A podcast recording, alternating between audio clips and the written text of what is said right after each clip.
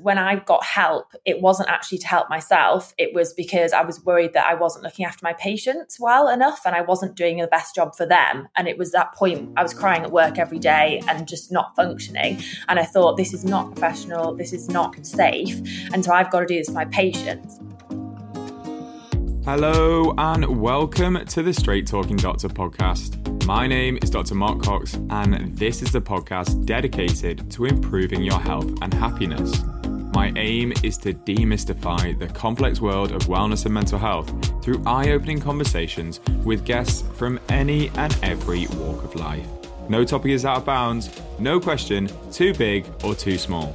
As well as discussing my guest inspiring stories, I want my conversations to fuel you all with useful and actionable tips that you can adopt into your daily lives. In this first series, we shall be taking a journey into mental health, tackling topics such as dealing with trauma and depression, overcoming addiction, and beating cancer not once, but twice. So, thank you for joining me on this journey. Please sit back, get comfortable, and enjoy the ride. Welcome, guys. Uh, today is a very special episode as I've got not one, but two medical professionals sitting down with me to put the world to right. So, welcome, guys. Thank you for joining me. Oh, thank you so much for having us. Tash, let's start with you. Um, you have been extremely open and honest on your socials about some of the struggles that you've had. So, first, maybe let's go into what stage of training are you at in terms of your uh, medicine training and, and a little bit into what your mental health journey has been like. So I'm in my fourth year at King studying medicine. Um, I first became unwell with my mental health prior to going to university. So it was around the time of my GCSEs when I was thinking of applying to medical school. And obviously, as you both know, like getting into medical school is quite competitive, it can be quite challenging um, you're kind of expected to not only be good at, at, academics and have the top grades, but to be good at co curricular things, sports, music, and to kind of being this all rounder, like excellent human. and I put a lot of pressure on myself um, to get into medical school, kind of made it like a life or death situation in my head. Um, and I was just very stressed, basically, so much so that I kind of I started controlling what I was eating and how much exercise I was doing. I guess subconsciously as a form of control at a time in my life where I felt very out of control. Um, thankfully, I managed to recover from. So I was sort of diagnosed with anorexia nervosa. Well, I was not sort of, I was.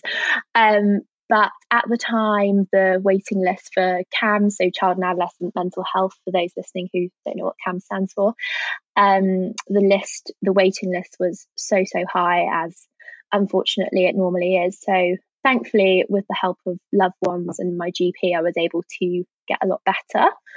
And then during my third year at medical school, um, I started to feel very down. I started to feel very low. I started to feel very anxious. I started sort of withdrawing myself from social scenarios, um, started overthinking everything, getting really, really, really anxious. So, was diagnosed with depression and generalized anxiety disorder.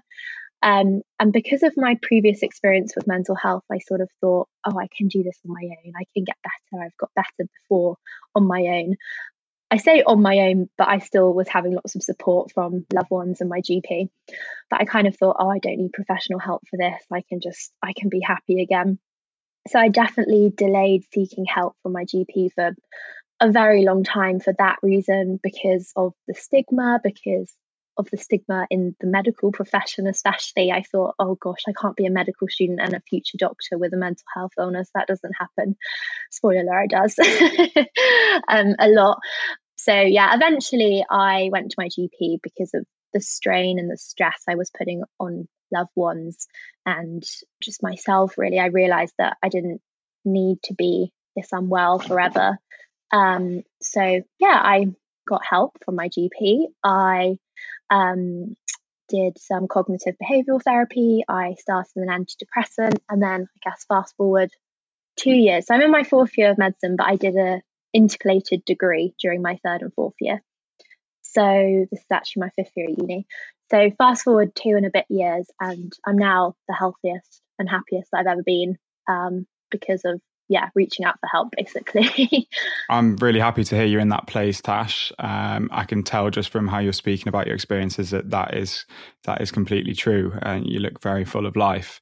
Um, and there's a lot to unpick from just what you said there, and I think we can delve straight back into that in a minute. But I'm going to give Steph a chance to, firstly, how's GP training going, and did you hear any similarities with Tash about what she's been through and if so, what were they, and where where does your story differ?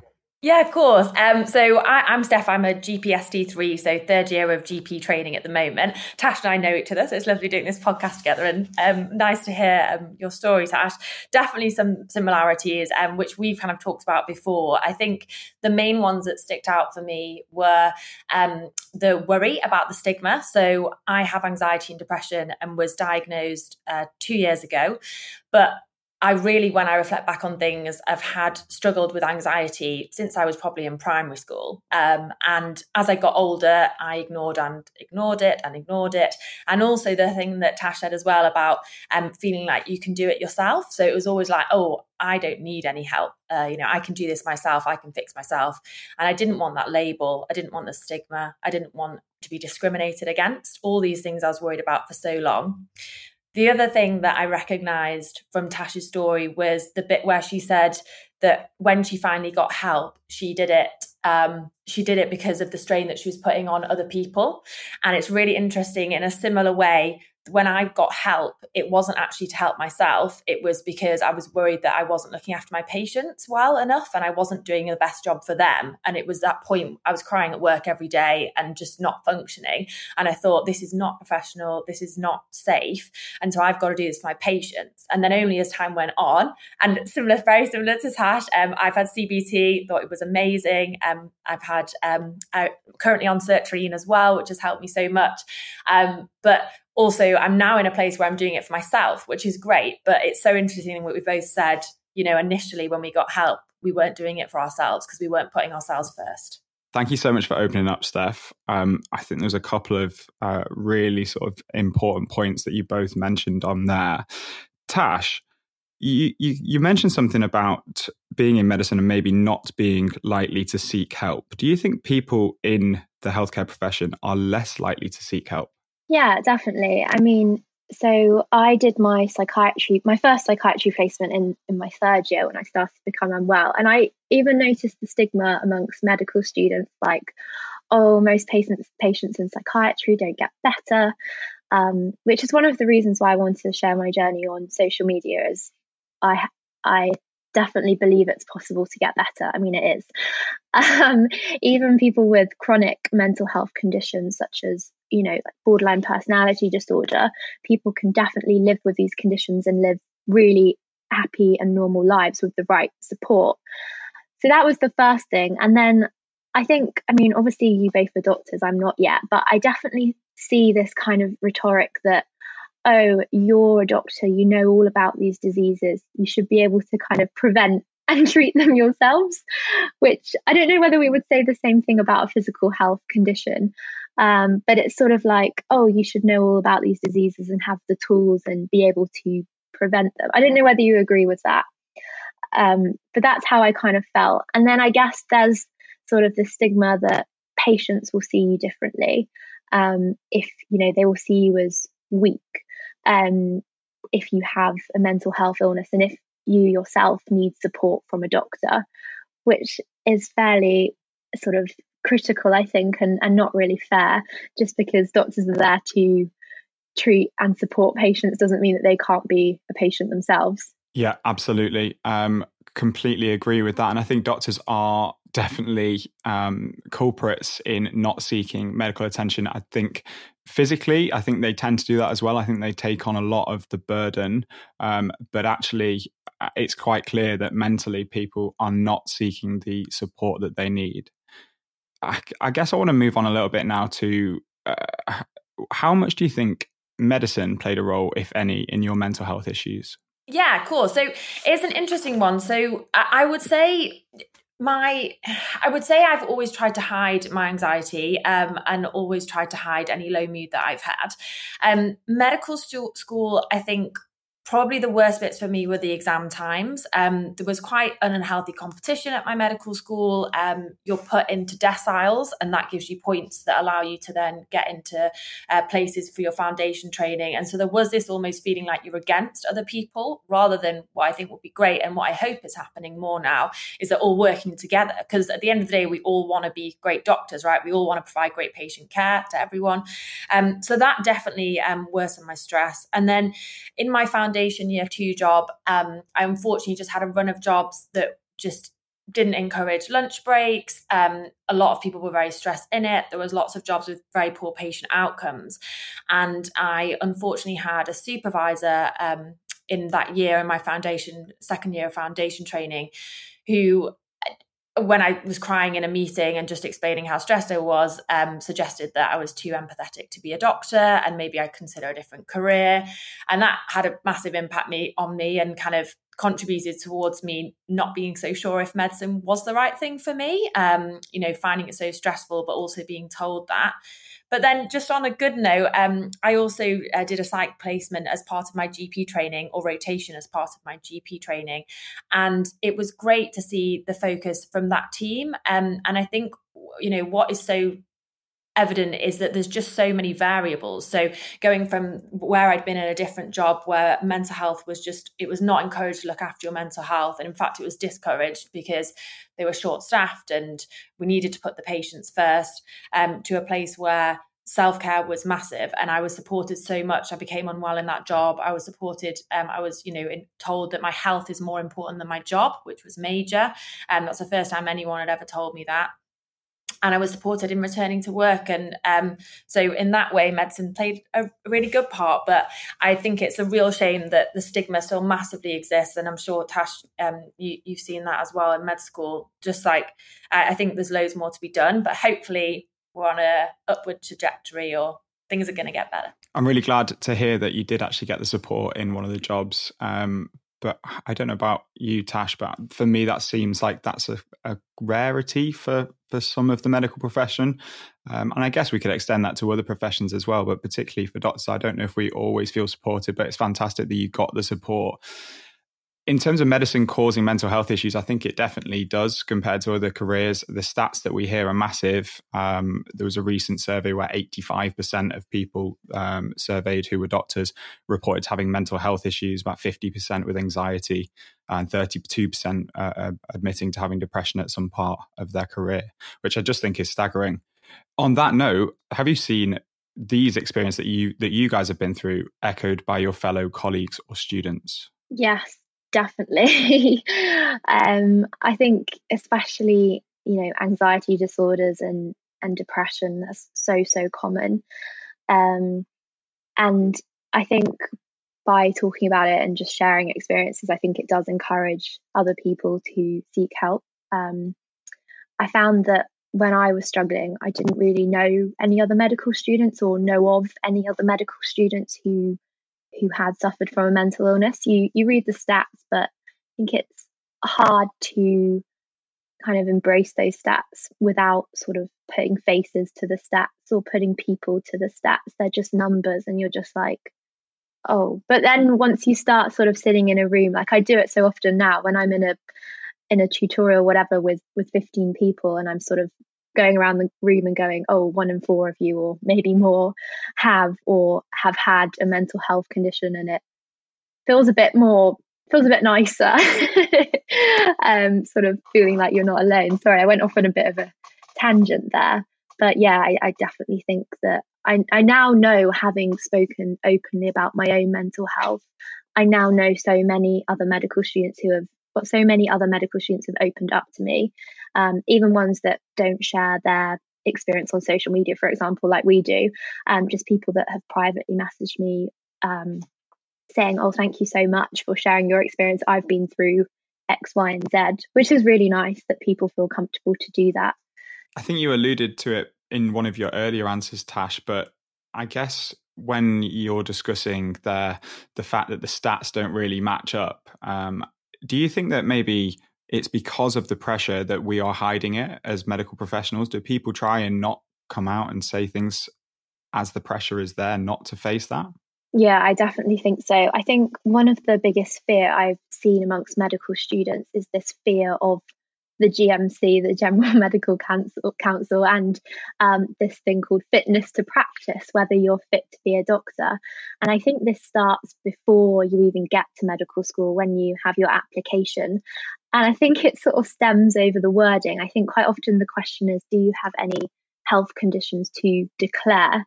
And that word declare to me is horrible. It makes me think of being in an airport and declaring drugs or like being arrested or I always get really freaked out even though I've never done anything like that. Hello anxiety. Um, but but yeah, I think this word declare makes it seem like you've done something wrong and it's like I just don't think that's the best choice of word. It's a silly simple silly thing. And then but I think this yeah, fear of if you admit that you have a mental health condition, occupational health, everybody's going to step in and be like, no, you can't be a doctor, um, which is completely uh, misinterpreted and misunderstood because I think I've read so many times what the GMC actually says about mental health conditions, and and obviously you have to be um, safe around your patients, but the number of times I think the GMC would get involved for someone's mental health is so so so slim and even if they did it would be temporarily they wouldn't stop you from ever practicing as a doctor i don't think um, so i think that's that's the first thing why people hide it um, and I think there's this pressure to sort of rush through medical school, you know, don't take any time off. It's already five or six years long. There's this rush to become a doctor and to start, you know, the training pathway can be can be so long depending on what specialty you want to do that there can be this pressure to just keep going keep getting your head stuck in a book and just yeah kind of don't take a breath just keep keep swimming. Um so yeah that's kind of what i what i feel about that. Yeah i mean 100% the first thing i ever say to medical students these days when i see them on the ward is is just you know when we're on the conversation of what's their plan is are you taking a year out? You know are, are you going to take some time for yourself? Have you really thought things through? Um, I'm approaching, I'm into my F4 and we'll definitely be doing an F5, which for anyone not in, in healthcare, um, that means I'm not in training doing, doing a role in a hospital, but not getting any closer to being um, a GP or consultant. It has its, has its pros, definitely. That's why I do it. But, you know, there can be an internal pressure to jump back on that, that wagon, to jump back on the train and, and, and get cracking. But, but actually taking some time out and, and finding yourself a little bit is so important Steph, we said that mental health issues are higher in doctors, and, and Tash has alluded to a couple of reasons why there. Is there anything else you think that you found since practicing causes us to have more mental health issues? I mean, probably the one that gets maybe talked about the most um, is is the responsibility and the fact that we're dealing with stressful situations all the time. Um, and we've got this responsibility to kind of look after others. Um, and unfortunately we can never get rid of human error.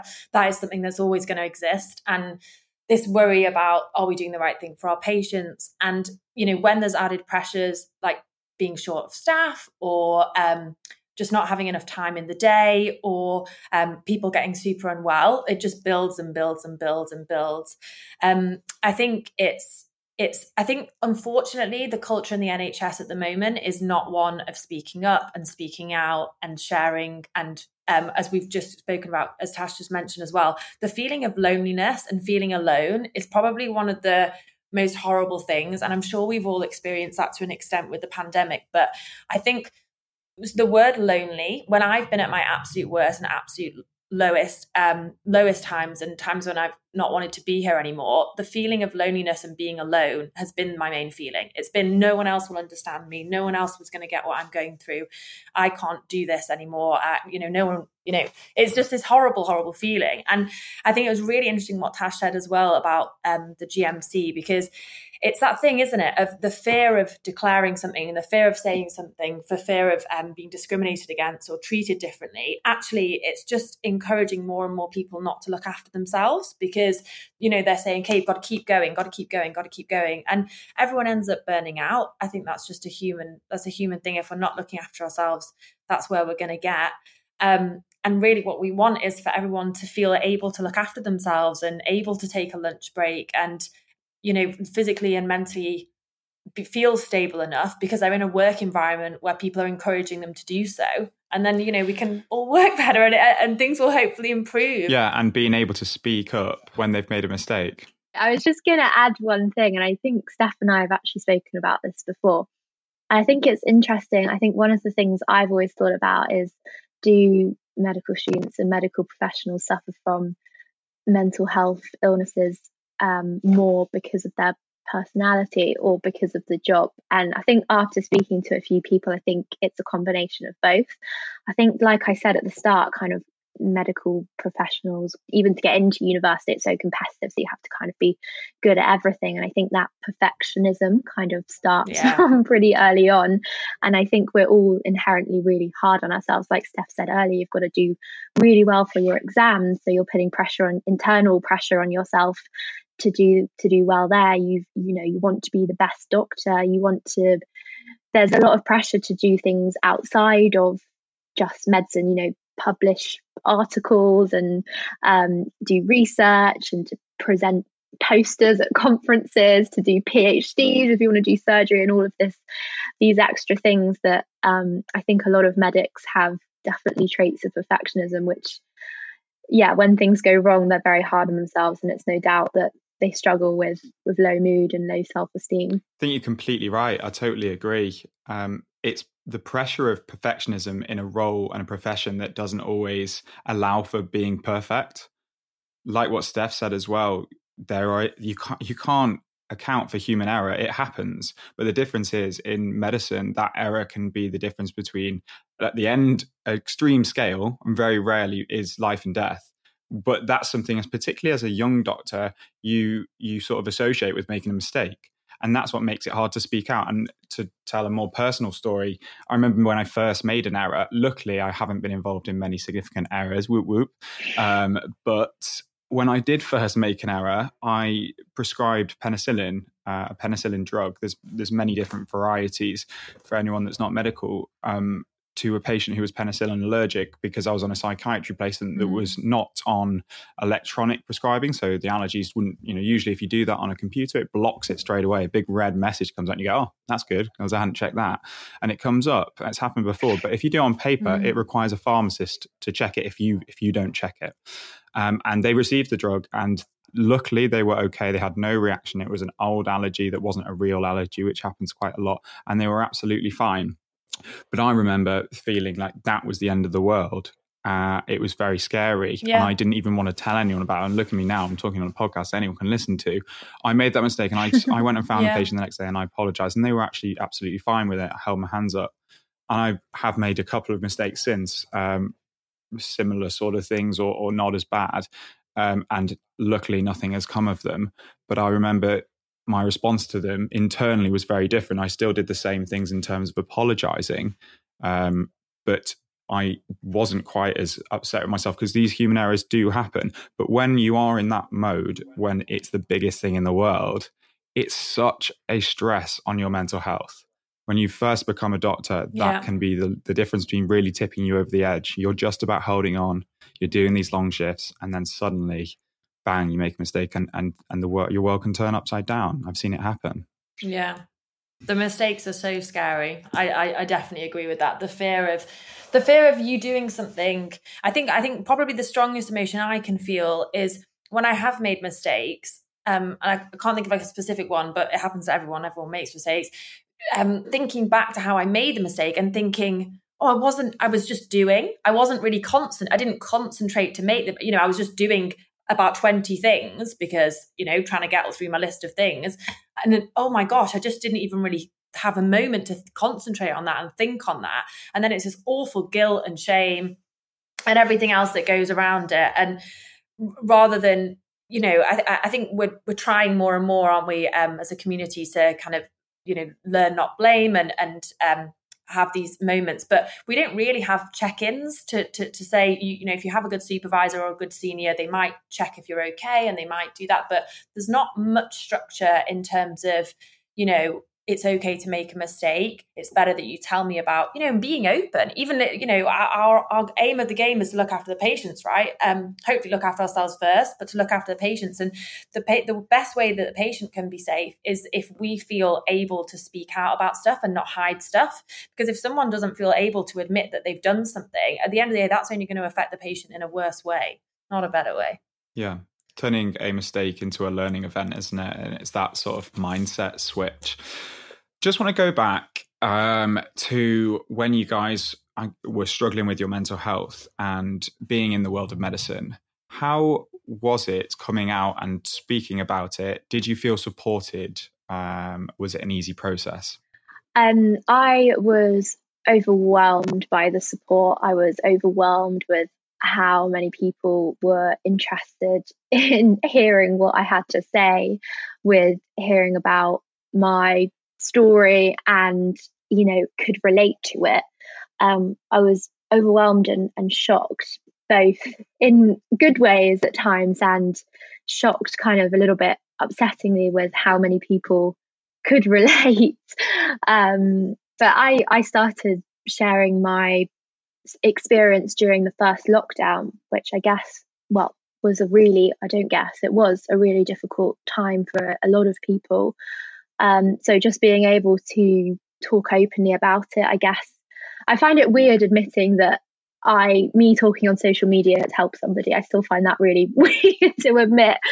Um, but I guess my whole point of it was, I mean, it wasn't all self selfishness, selfish it wasn't me just giving like i gained a lot from speaking about it. It was almost like journaling for some people. Um, it was getting my thoughts out to the out on paper out to the world.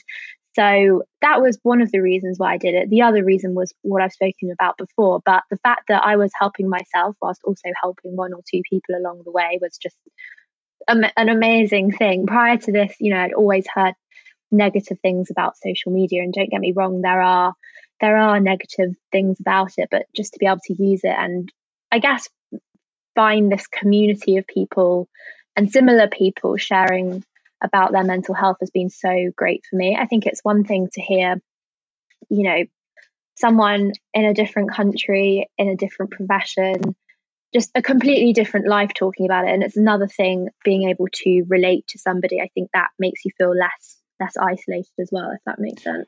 Steph, do you want to answer the same question or? Yeah, no, um, I, I definitely um, echo a lot of what Tash said. I think for me, um, when I first uh, admitted because I wasn't functioning at work anymore that I had an issue.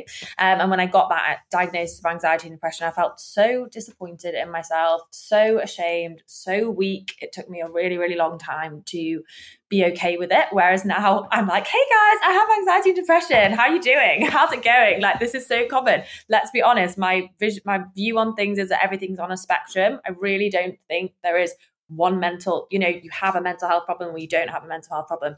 Everyone gets stressed. If you don't, I'm very jealous of you. But also, I hope you're not hiding things and I hope you're okay. I mean, I think the, in terms of, um, I mean, it's true, right? Because I mean, people hide stuff because they have all this shame that we've spoken about. And I, I worry sometimes that that I try not to worry all the time, but I worry sometimes that that's what it could be. Um, with the social media, you know, similar to Tash, it was it was so heartwarming. I remember I shared my story on, I think it's an account called Humans of COVID. Um, and I shared a story of, um, I had really severe anxiety in the first wave of COVID. And the messages I got from people just saying things like, I really thought I was the only one. I've never heard anyone from the medical profession speak out about it. And obviously, I'm not the first one, but that was so lovely. You know, you really feel like you've you've helped someone, and to be able to do that. And as I said, it's it's not loads and loads of people, but anyone you can help and, and, and help them feel less alone was just so lovely. Um, so yeah, I, re- I really enjoy, I mean, I've been so lazy on my Instagram recently, but I really enjoy trying to put stuff out there and, um, you know, just being real as possible. Um, and again, it's like connection, as Tash said as well, when you can see other people. Um, for me, it was a massive weight off my shoulders. I was suddenly like, this is me. I have anxiety and depression. I'm not going to hide it anymore.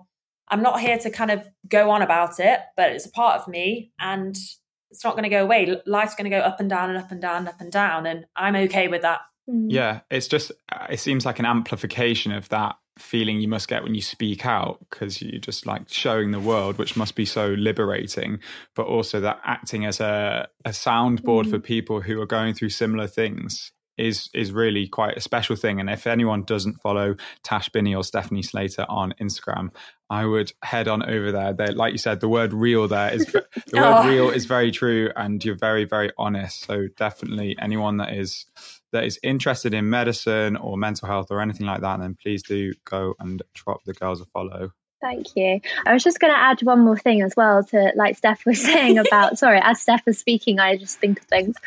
Um, Such a dream Steph was team. saying about. Steph was saying about. Um, Steph was saying about people commenting on on that humans of COVID post she did, um, and I'm sure Steph has had comments like this as well, like people just being like, "Oh, you're so brave," or "Wow, that's amazing," and "You're amazing," and and all these things. And when you first hear them, you're like, "Okay, guys, calm down."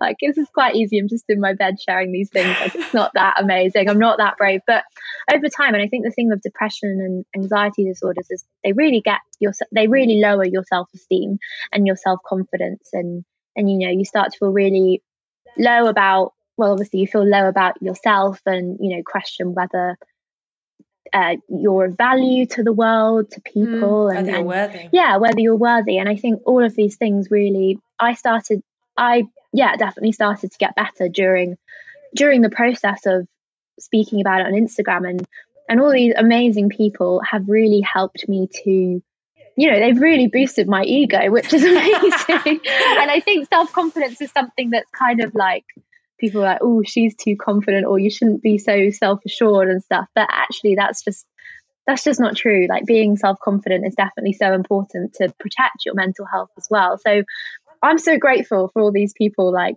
massively like boosting me up and boosting my ego and being like these cheerleaders from all across the world. Yeah. And I don't think people realize how you know, social media can be so damaging, and those you know comments from I've had a few comments from like trolls and things. I think someone called me a snowflake or something. I was like, oh, okay. I mean, also the troll comments that are like so far that way, I'm like, okay, whatever. Um, but it just shows like the power of words and like the power of someone just literally typing for two seconds, going, thank you so much. You're great. It's like, wow, you've made my day. Yeah. Um, that's so nice. I can imagine the person who messaged you that and they're probably like a meme as a profile picture.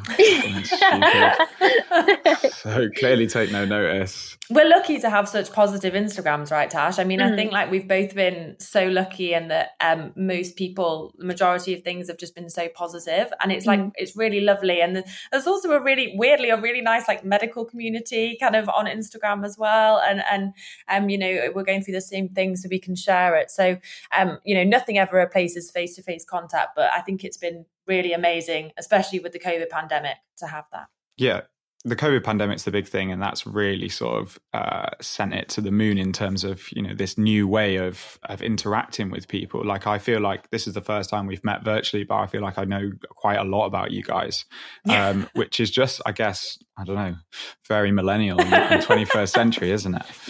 Gonna slow down with the kids. But in terms of what the response you've had and what that does for you guys, you're absolutely right, Tash, with the self confidence. And we were mentioning perfectionism before as being one of the reasons why maybe medics have mental health issues. But there's also the concept of imposter syndrome. And I think uh, everyone suffers with it to a certain degree, mainly anyway. I had a couple of friends tell me the other day they don't, and I'm like, fair play. You know, if you are you know, mentally absolute beasts. Uh, but absolutely, the people coming out and speaking to you and saying these nice things, it allows you to realize that that imposter syndrome is probably not as strong as you know, or shouldn't be as strong in your mind as it, as it is, and that can definitely help. Mm. To go into opening up about your mental health problems a little bit more, rather than on a social media sense, what has the response been like in a healthcare setting and at work or at medical school? Uh, I've had good and bad experiences, um, like I'm sure everybody has. I think, well, the first, I'll start with the not so great things. The first time I went to see my GP about my mental health, I think also it's important to say that every doctor has days where they've worked ridiculous hours. Every doctor has days where they're probably not going to be the best possible doctor. Like that's just human. you can't be at like your top 100% level.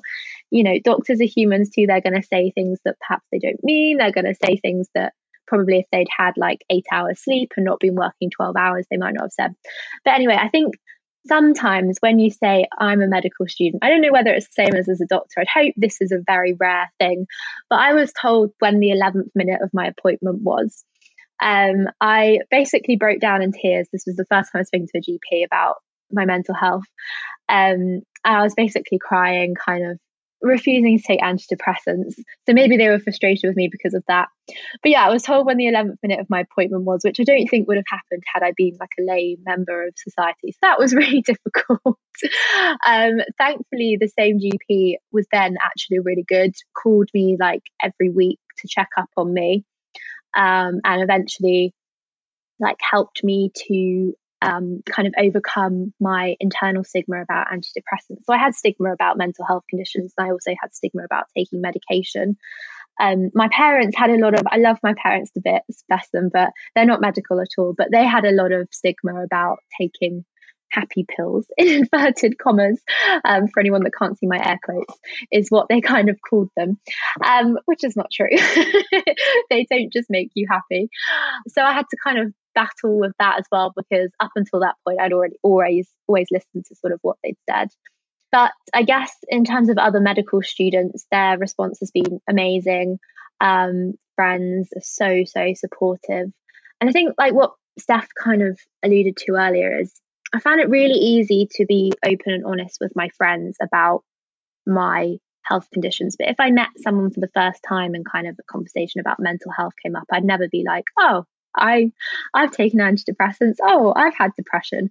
And I find myself just dropping it into the conversation, not like forcefully, but when the conversation kind of arises, I go, I just talk about it really casually, like I would about a physical health condition, like, oh, I've had mm. um and it feels so what's the word? It feels it just feels really good. And most of the time no one bats an eyelid about it. Sometimes people go oh that's amazing that you're so open about that um, or that will make you a better doctor whatsoever. So or that will make you a better doctor. Um, so yeah overall just being open has helped me so much. What more needs to be done to challenge the stigma associated with mental health in the healthcare setting? And in your time in medicine what have you noticed in terms of the change in attitude Oh gosh, a lot, a lot is needed. Um, I, I, mean, I think the way that we're talking about, honestly, I just think communication and talking about things more is probably one of the most important things. Getting it out there that having an issue with your mental health is normal and it's okay not to be okay, and like accepting people and realizing that pretty much everyone goes through something at some point in their life is major.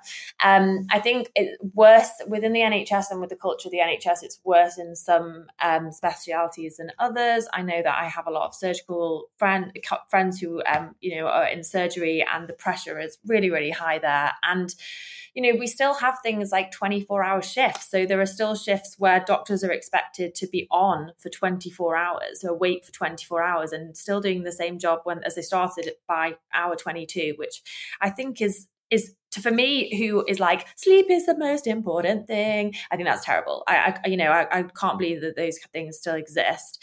Um and i think just developing a culture in terms of you know people feeling able to seek help is going to be massive. Um it needs to come from the bosses. It needs to come from high up. But the more we talk about things and you know the more people realize that actually if everyone were to be looking after their mental and physical health work more people would be productive more work would get done more you know all these things that we're aiming for the patient care will be better if we put time in to, to do all these things. But it's that it's you know a whole culture shift because unfortunately just a lot of it a lot of people I, you know a lot of people are brilliant doctors or brilliant nurses brilliant healthcare assistants whatever their role within the nhs and allied health professionals but the culture is the patient is absolutely number one and we have to do everything in our power to look after that. And just my argument and i agree I, I, agree in terms of you know when you're at work yes that's your main thing. But if you're not putting yourself first then you can't look after a patient as well as you could do if you were putting yourself first. If you're not putting yourself first and getting sleep you know feeling happy not not feeling sad to be at work you know i've had times when i've just dreaded going to work. If i'm a patient i really prefer to speak to a doctor who is feels safe and happy and supported at work than I would to one who is having a terrible time, wishes they could go home, doesn't want to be here, and is feeling like they're trying to hide things because they're ashamed of how they're feeling. So, mm, absolutely, you can't pour for an empty glass, can you? I think a big thing for me has been since I got better, I've been much more able to stand up for myself and much more able to put my foot down about things that I think are unreasonable. And previously, before I ever, you know, I wasn't someone who took time off work. That was a weak thing to do. That was not me. I do not take time off work. I do not, you know, I, I, I do everything by the book. I do X, Y, and Z. And I used to just think really badly about those kind of those kind of people. I used to have this horrible negative opinion on people who would be trying to look after themselves. And you know, these days I'm much more able to say, hang on, I my health is important. My health is important. So no, I think that's unreasonable and, and not just taking everything as it as it comes. Because I think especially as a junior doctor, we really do just you feel like you just have to do whatever is told you to do and and have to get on to it. And it's not about causing arguments, it's just about realizing that you have a voice as well and your voice is also important and that your health is more important than your job. I just think is a be all and end all because it took me a really long time to learn that. Yeah, true, true. Health and happiness for sure. In an ideal world, what changes would you both make to medical school and hospital to try and improve this stigma? What practical things can we do? I would just say, first of all, even get, I guess I'm going to speak more about like the medical school side of things, um, as I haven't really experienced, well, I haven't experienced being a doctor before. Um, but I suppose even in terms of getting into medical school, I'd like to see less pressure on being grade eight at the violin or having all these string of co-curricular activities, even if obviously it's important to show that you have things that you can do to switch off. I get that. But even if you just said, I go for a walk I, or like stroke my dog for half an hour, I wish that was more. I mean, I don't know. Things may have changed. I know that when I applied five years ago, um, it was still very much, you know, you have to be really good at something outside of academia. Um, I wish that this decile system, like Steph said, changed. I wish it was easier to stay in the same place as a doctor. So I know that obviously well, first of all, you apply to medical school, which could be anywhere in the country, as so competitive. Then um, you apply to your foundation years, which again could be anywhere in the country. Then you apply to your specialty training years, which could be anywhere in the country. And I think that could really, I know that that's often made me really anxious and made me feel uncomfortable not knowing where I'm going to be and you know, even now I'm like, oh, I'm really happy now, but I've got lots of support. I live with my boyfriend, I've got friends nearby, my family aren't that far away. However, moving up to Scotland might set my depression off again. Um, so yeah, that's something that I that's kind of a small thing I hope would be able to sort of change. Um, I guess more teaching on how to pre- prevent and how to protect your mental health because there are so many different like worksheets that I've done through um, counseling and therapy that have really, really helped me get on top of my anxiety. And as Steph said, you know, most of the things, depression, anxiety, low mood, feelings of anxious are all on a spectrum. Um, so I think these worksheets, these exercises would help everybody. So I'd like to see, you know, stress management. I know I remember the first week of medical school, I got told, which was great. I got told about how to access support when things go wrong, which was really great. Don't don't get me wrong, but I wish there was something before that step. What can we do to? That's something that I'd like to see changed.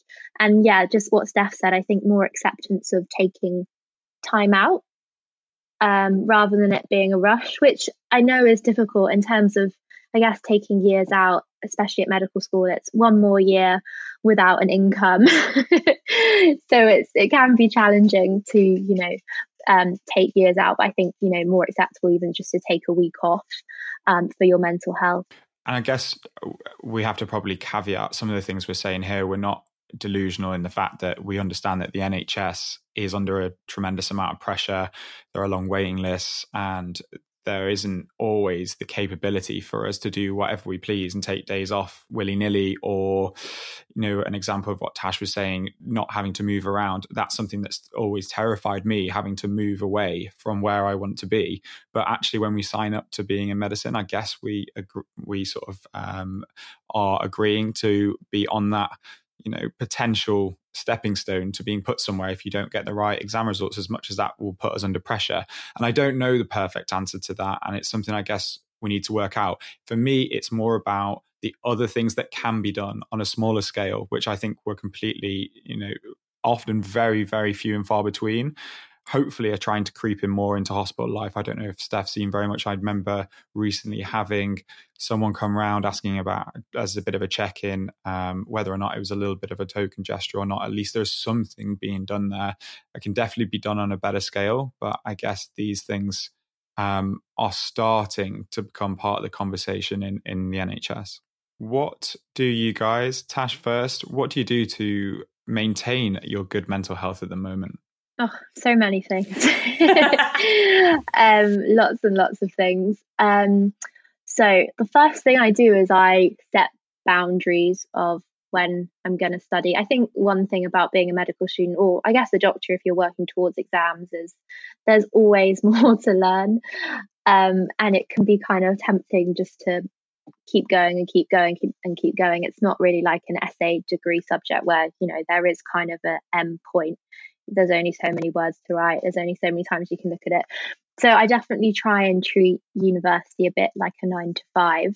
Um, luckily my boyfriend has more of a nine to five job rather than well he has a job rather than as a student so that kind of helps me to stay on track. Um, the other thing I do is I write to do lists. like I break down every little thing that I need to do, which really helps me to stay on top of things to see where I've got time um, for myself. I also always prioritize making time for myself. I like to like set make time blocks in my calendar or like my diary or whatever, um, where I won't book anything in. Like I won't book a podcast recording or you know whatever i just it's me time and in that me time i like to go for walks um i walk with a podcast with my dog i go for a coffee um i love especially when it's sunny. That just makes me feel so, so good. I love reading, getting engrossed in someone else's life and their stresses and worries rather than my own. Um, I love talking to people, friends, family. That always makes me feel better. Um, sleep, singing in the shower quite badly, sometimes all right. That makes me feel better. I'm sure there's loads more things. What else do I do? Oh, I suppose when I get a worry, is something that I find really useful. I'll sort of briefly talk it through. So, say I'm this is an example, I'm really stressed about my exams, I think I'm going to fail. So, I will go, how likely do I think out of 100 that I'm going to fail my exam? And at that time, it might be, I think it's 75% likely that I'm going to fail.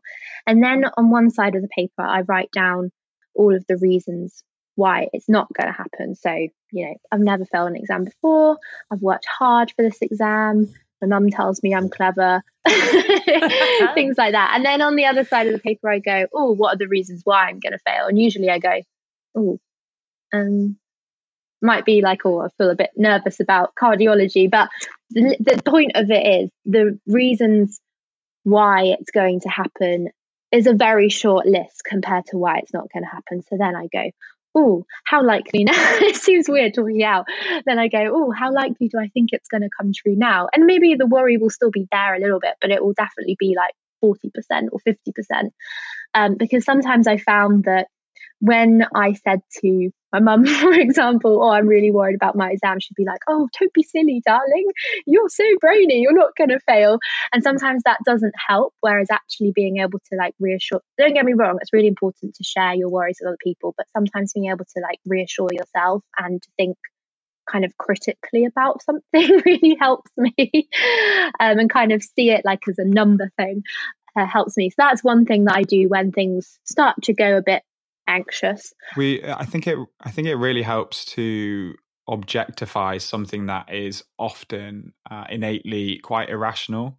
So, like you put that, just that example there, it is irrational that you're going to fail your exams because, you know, probability tells you that you've never done that before. And when you put that on paper, it really allows you to separate the feeling that you've got inside because anxiety is horrible. Everyone has those worries and it grips you, and that feeling of dread sometimes at its extreme is is really hard to get your head out of. But once it's on paper, that's what I've found journaling over the last couple of years. Like even when it's not anxiety, it just allows you to see things slightly differently and weigh weigh things up. Steph, same question. What do you do to keep your mental health prosperous? Yeah, of course. Um, so lots of prosperous. So I was really down in uh, start of January actually, and I had to do a whole moment of being like, okay, I want to uh, improve things and I want to get back to where I was. And what can I do? Can I make any changes? Um, so, you know, if you're in therapy or checking with therapy, I had a therapy session, which is very useful. It's one thing to mention. Um, I love endorphins, so um, and I love routine. So getting back into exercise has been massive for me. Like the routine literally gives all that dopamine to my brain, um, and then the exercise and all the endorphins make me feel great.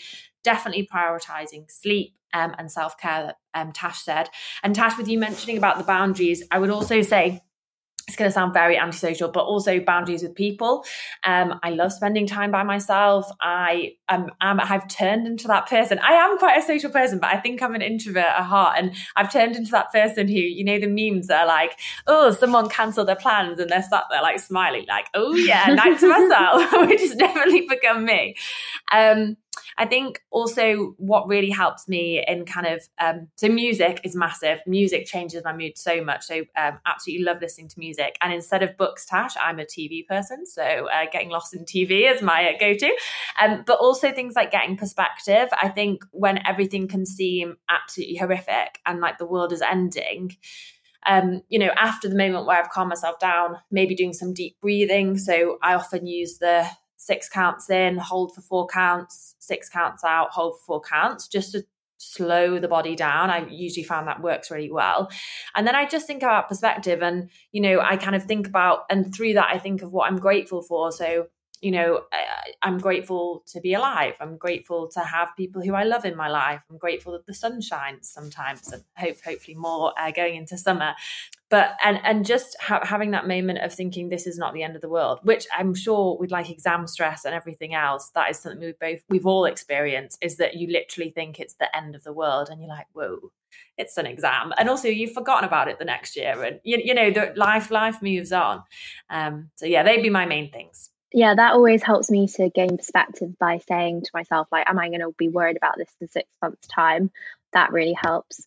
And then also challenging that internal voice in your head that I know for me, I I had and I still have at times like quite a negative image of myself and like not just image but you know i see myself negatively and i get these horrible negative thoughts like oh i'm a rubbish daughter i'm a rubbish friend and challenging those and talking it's the cliche saying but talking to myself like i would talk to my best friend has massively helped me like hyping myself up. Definitely yeah. helps me. Yeah. Trying to love yourself. Yeah just being kind. Like if you you know don't do so well in an exam or you don't finish all of your to-do list not you know massively criticizing yourself being like okay that's fine. I'm still gonna you know, I'm not just going to sit here until midnight and still study because I didn't do as well in my exam. Just yeah, being kind. Yeah, not about being perfect. The the time um, a few weeks ago when I had to switch things up, I gave myself a full week to just do whatever the hell I wanted.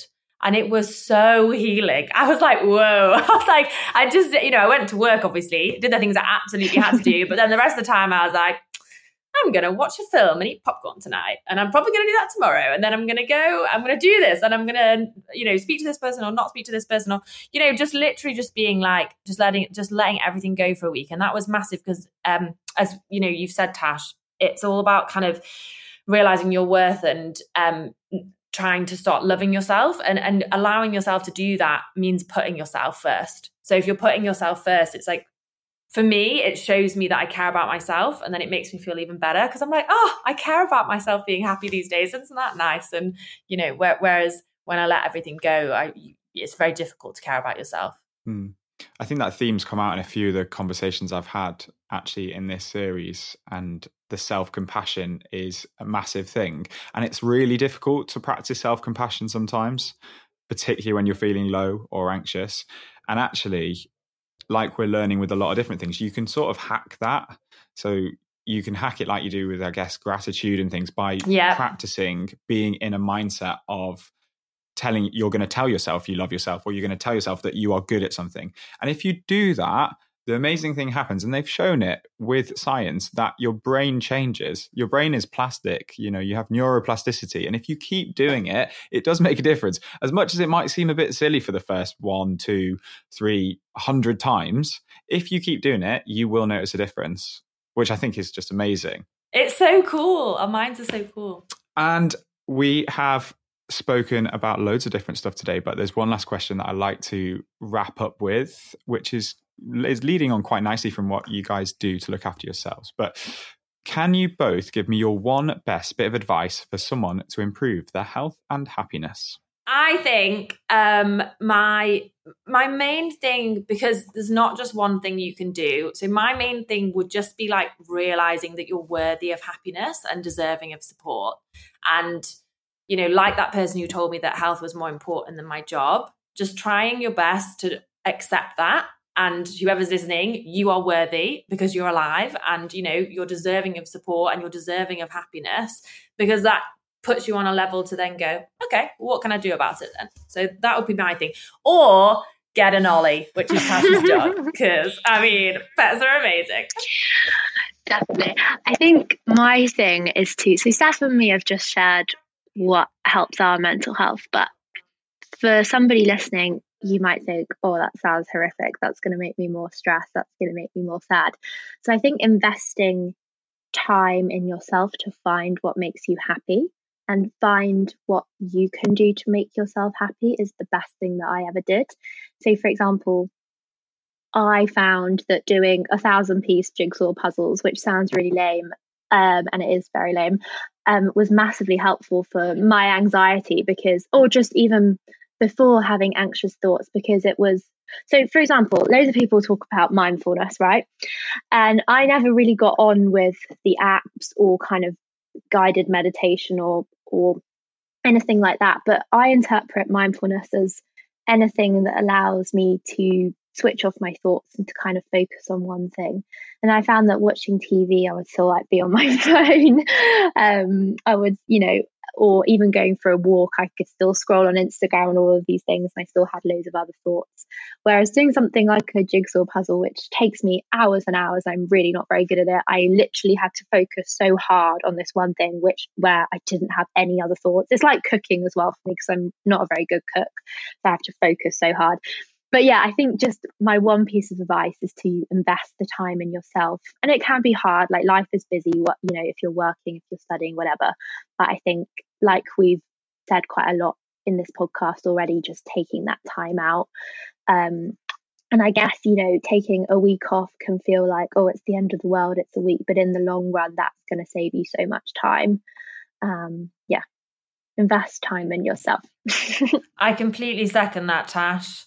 I completely second that because you know when I'm when we're doing all our spiels of what helps, it's really about finding what helps. Um, just exactly as you said. So yeah, one hundred percent. It's very easy to be drawn into like this self care. I'm doing air quotes like Tash, but self care or wellness and I guess we're all culprits of it on our social respective social medias of being like, oh, do this to improve this, or or you know, giving people suggestions is what is what we're doing. But you're absolutely right; it's got to be something you find beneficial. Because I know tons of people that actually find mindfulness like the worst thing in the world. It just makes like their anxieties, you know, enhance, and um, they can't do it at all so it's finding that time taking that time to find what it is for you guys um, and like you doing the jigsaw puzzles. I did one recently and i absolutely loved it. I absolutely loved it. Forgot how good it was. And i think what you do is you get into that you get into that flow state. Um, they're very therapeutic jigsaw puzzles but you get into that flow state don't you? And i think i personally have have missed that flow state quite a lot in my mm. recent years just because you're so busy doing other stuff when as a kid you were just constantly doing it you're constantly achieving that flow state. You weren't thinking about things especially in your teenage and and, ch- and sort of child years. Yeah Another thing for that, guys, is a paint by numbers. Sorry, Yeah, just adult paint. paint by numbers. Yeah, been there, I done did it that, once. Steph. yeah, no, seriously, six hours. Six Yeah. hours. I looked up at the clock and I was like, oh, yeah, adult paint by numbers. That's really good. I second that. That was my second one after hmm. jigsaws. And nobody talks about that on social media. No. So, you know, New post coming soon. maybe with reason. join post. there you go, Steph. There's an idea. oh, God, don't. I think we should make jigsaws cool again, to be honest. Um, Yeah. Guys, thank you so much for sitting down and chatting to me. It's honestly been a, a really lovely conversation. I feel like I've learned a lot about you both and, and things that I think are really useful and that people will resonate with. Um, so, yeah, thanks for taking the time to open up and, and have a chat with me today. Oh, thanks for inviting us. for having me. Yeah, it was so lovely. And that's a wrap for this episode of the Straight Talking Doctor Pod. I hope you not only found this episode interesting, but also hopefully learned something that you can use to help improve your life. If you enjoyed the podcast, or even if you didn't, I'd be so, so grateful if you could go onto your streaming site and leave a five star review so that I can reach as many people as possible. Finally, if you have any feedback or suggestions for further guests, please get in touch with me at The Straight Talking Doctor on Instagram.